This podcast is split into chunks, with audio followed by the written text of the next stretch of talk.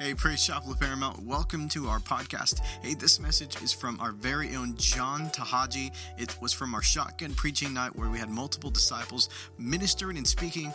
Um, his message is a challenging one. It's about waking up, waking up to the time that we need to serve Christ today.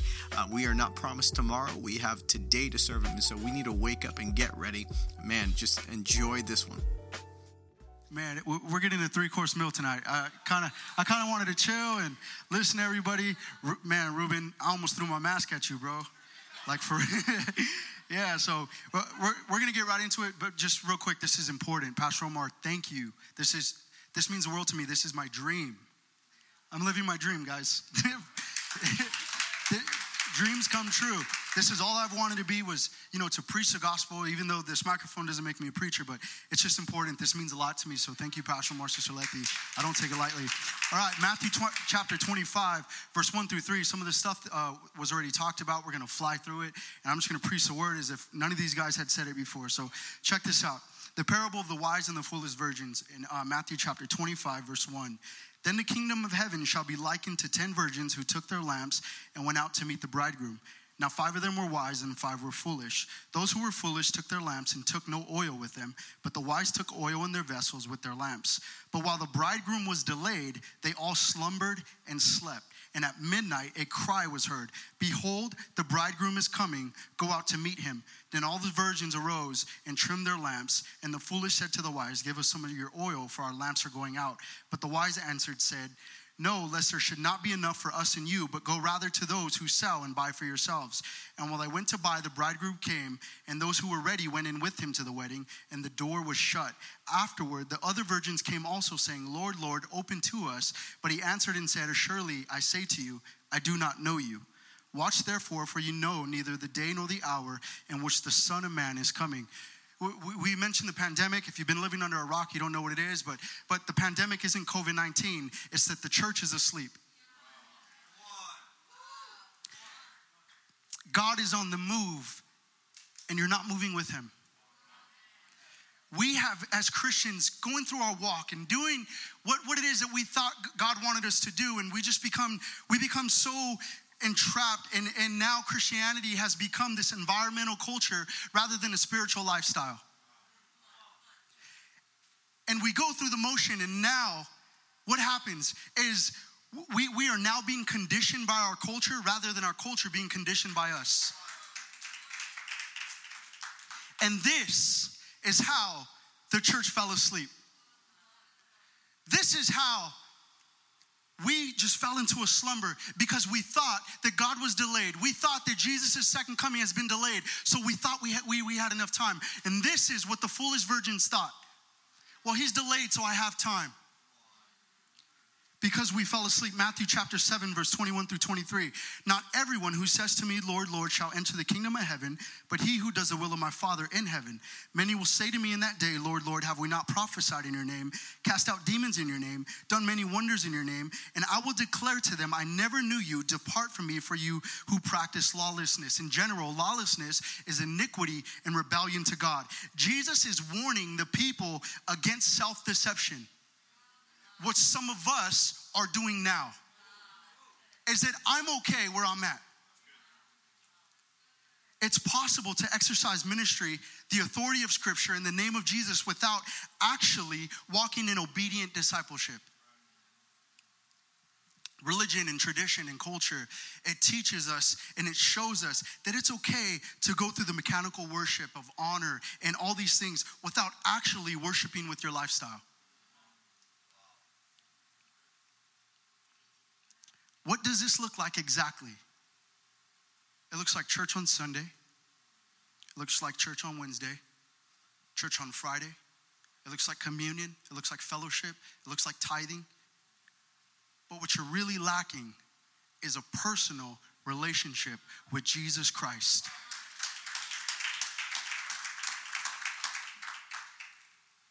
We can't tell anymore. That's why I believe that there is going to be a birth of spirit the Holy Spirit and truth where Christians actually pick up their Bible and read, and you're not going to be able to fool us anymore. We're going to begin to operate in discernment. We're going to be able to say, you know what? You can hide from your family, you can hide from your pastor, you can hide from your husband, but you cannot hide from God. You cannot hide from God. You can do what is what you want to do, but you cannot hide from God. The problem is, is that we're driven by our external expressions rather than our internal commitments. And Jacob hit the nail on the head. I put it like this I can walk into a bank, right? I walk into a bank, but that doesn't make me a millionaire.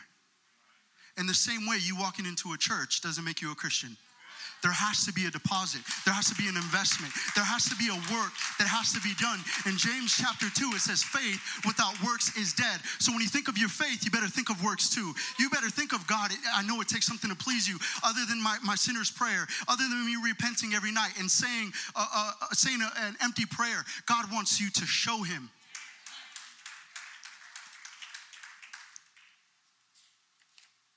Matthew chapter 15, verse 7 through 8 it says this Hypocrites, what did Isaiah prophesy about you, saying, Those who draw near, these people draw near to me with their mouth and honor me with their lips, but their hearts are far from me. I'm gonna skip to verse 14. It says, Let them alone. They are blind leaders of the blind, and if the blind leads the blind, both will fall into a ditch. This brings me back to the parable of the 10 uh, bridesmaids, the 10 virgins. As five were wise and five were foolish. If they were all foolish, then nobody would have made it into the banquet.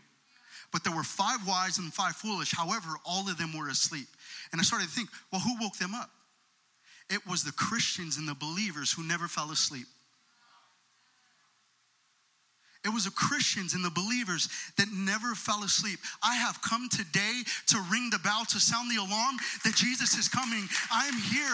I'm not, I'm not talking about a little doorbell in the flower shop ding. I am, I am clanging cymbals and I'm telling you that there's not enough time that we need to get ready now. Someday it's going to be too late, but it's not too late now. You need to work out your salvation with trembling and fear.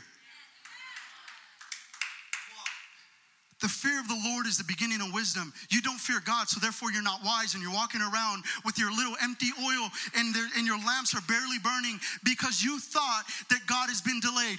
You are working out your salvation, looking for the end time, saying, "Well, there's no wars uh, right now. There's no wars here. There's not enough. There's not enough famine. There's no, things can be worse."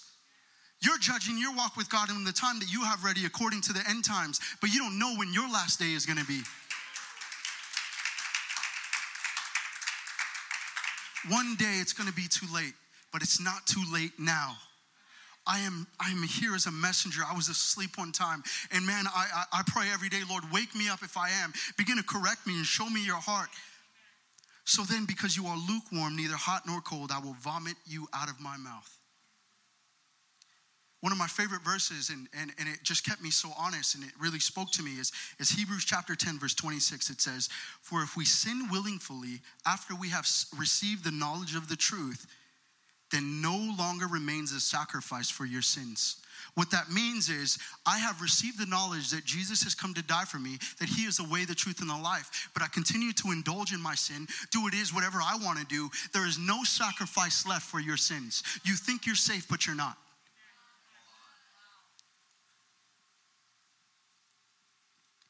You can't hide from God.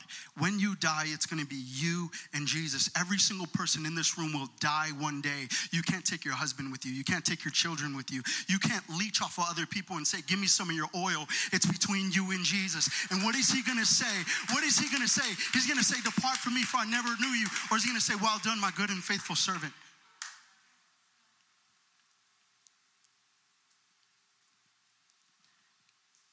We understand that Oil in the scripture represents the Holy Spirit, and the lamps represent the word, for his word shall be a lamp unto our feet.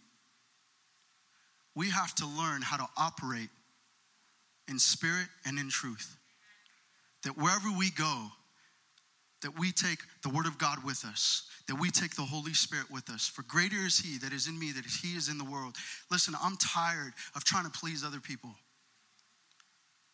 God is, has sent me to be a messenger to the world, not just to the church, but to the world. That my life is a reflection of His. That I want to be a lighthouse to the broken. I want my light to shine in darkness, but I can't do that if I'm asleep. I can't do that if I think, okay, His, his coming has been delayed, so I'm safe. One of the Ten Commandments is, Thou shalt not put any other idols, any other gods before me. And I started to think about us and how we put so many things in front of God. And in today, it could be TV, it could be your cell phone. It could be literally anything that you put before God as, as a priority before God. And then I started to think, how many idols do we put before God before we become our own God? Saying, you know what? I'm more important than what God wants to do in my life. If I could have Omar come up or the worship team.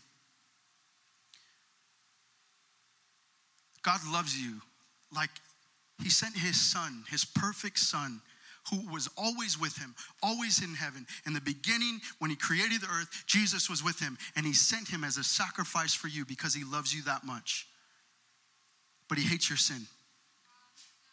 He hates it, absolutely despises it. I will vomit you out of my mouth. He hates your sin. He will not share you. He is a jealous God.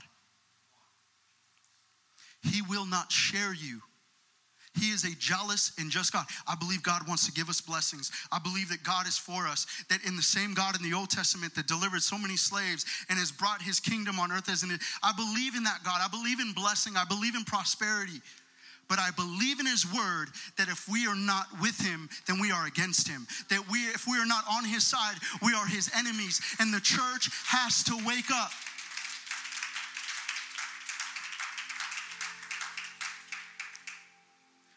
We have to be sure that our passion for God is greater than the culture around us.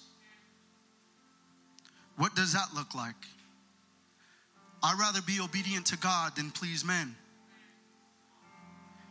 And we have become so entangled with the culture of the church and worried about what other people think of us that when we ask for an altar call, you wait for somebody else to raise their hand. When God and the Holy Spirit is speaking to you in your heart, you wait for somebody else to get up. These are things that begin to, to just mold us and change us as we grow into culture rather into relationship. And God wants to begin to break that. He wants to set you free from thinking about what, uh, not caring what other people think about you. This world is going to meet judgment one day. And I put it and I put it like this. I can go to doubles, I can go anywhere and I can use my debit card. And I know it's going to go through. Like I know, I have an app I can look and see okay, I got money in my bank account, of course.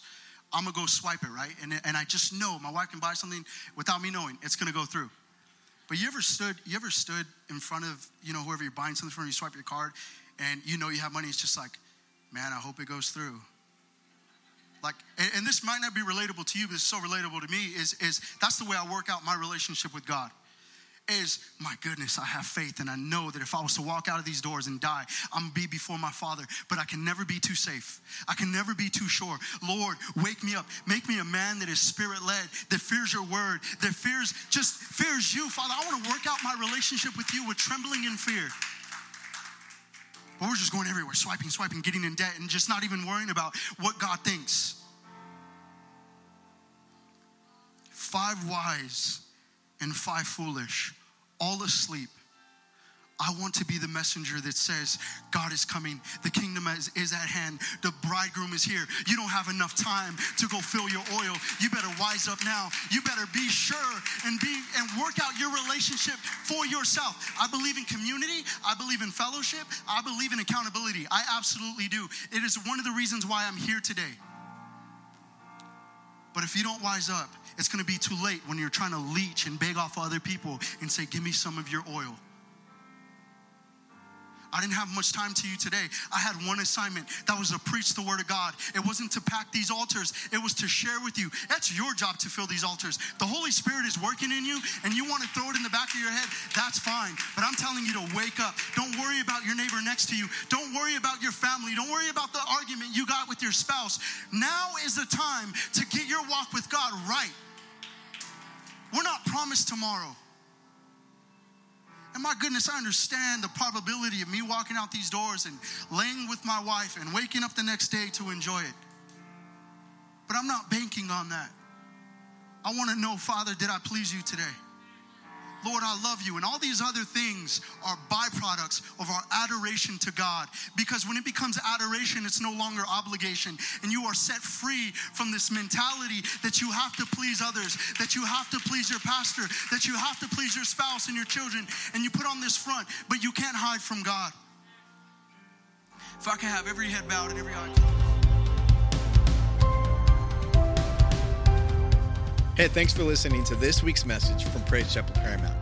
If you want to stay connected, follow us online with Facebook and Instagram at PC Paramount, or visit our website at praisechapelparamount.com.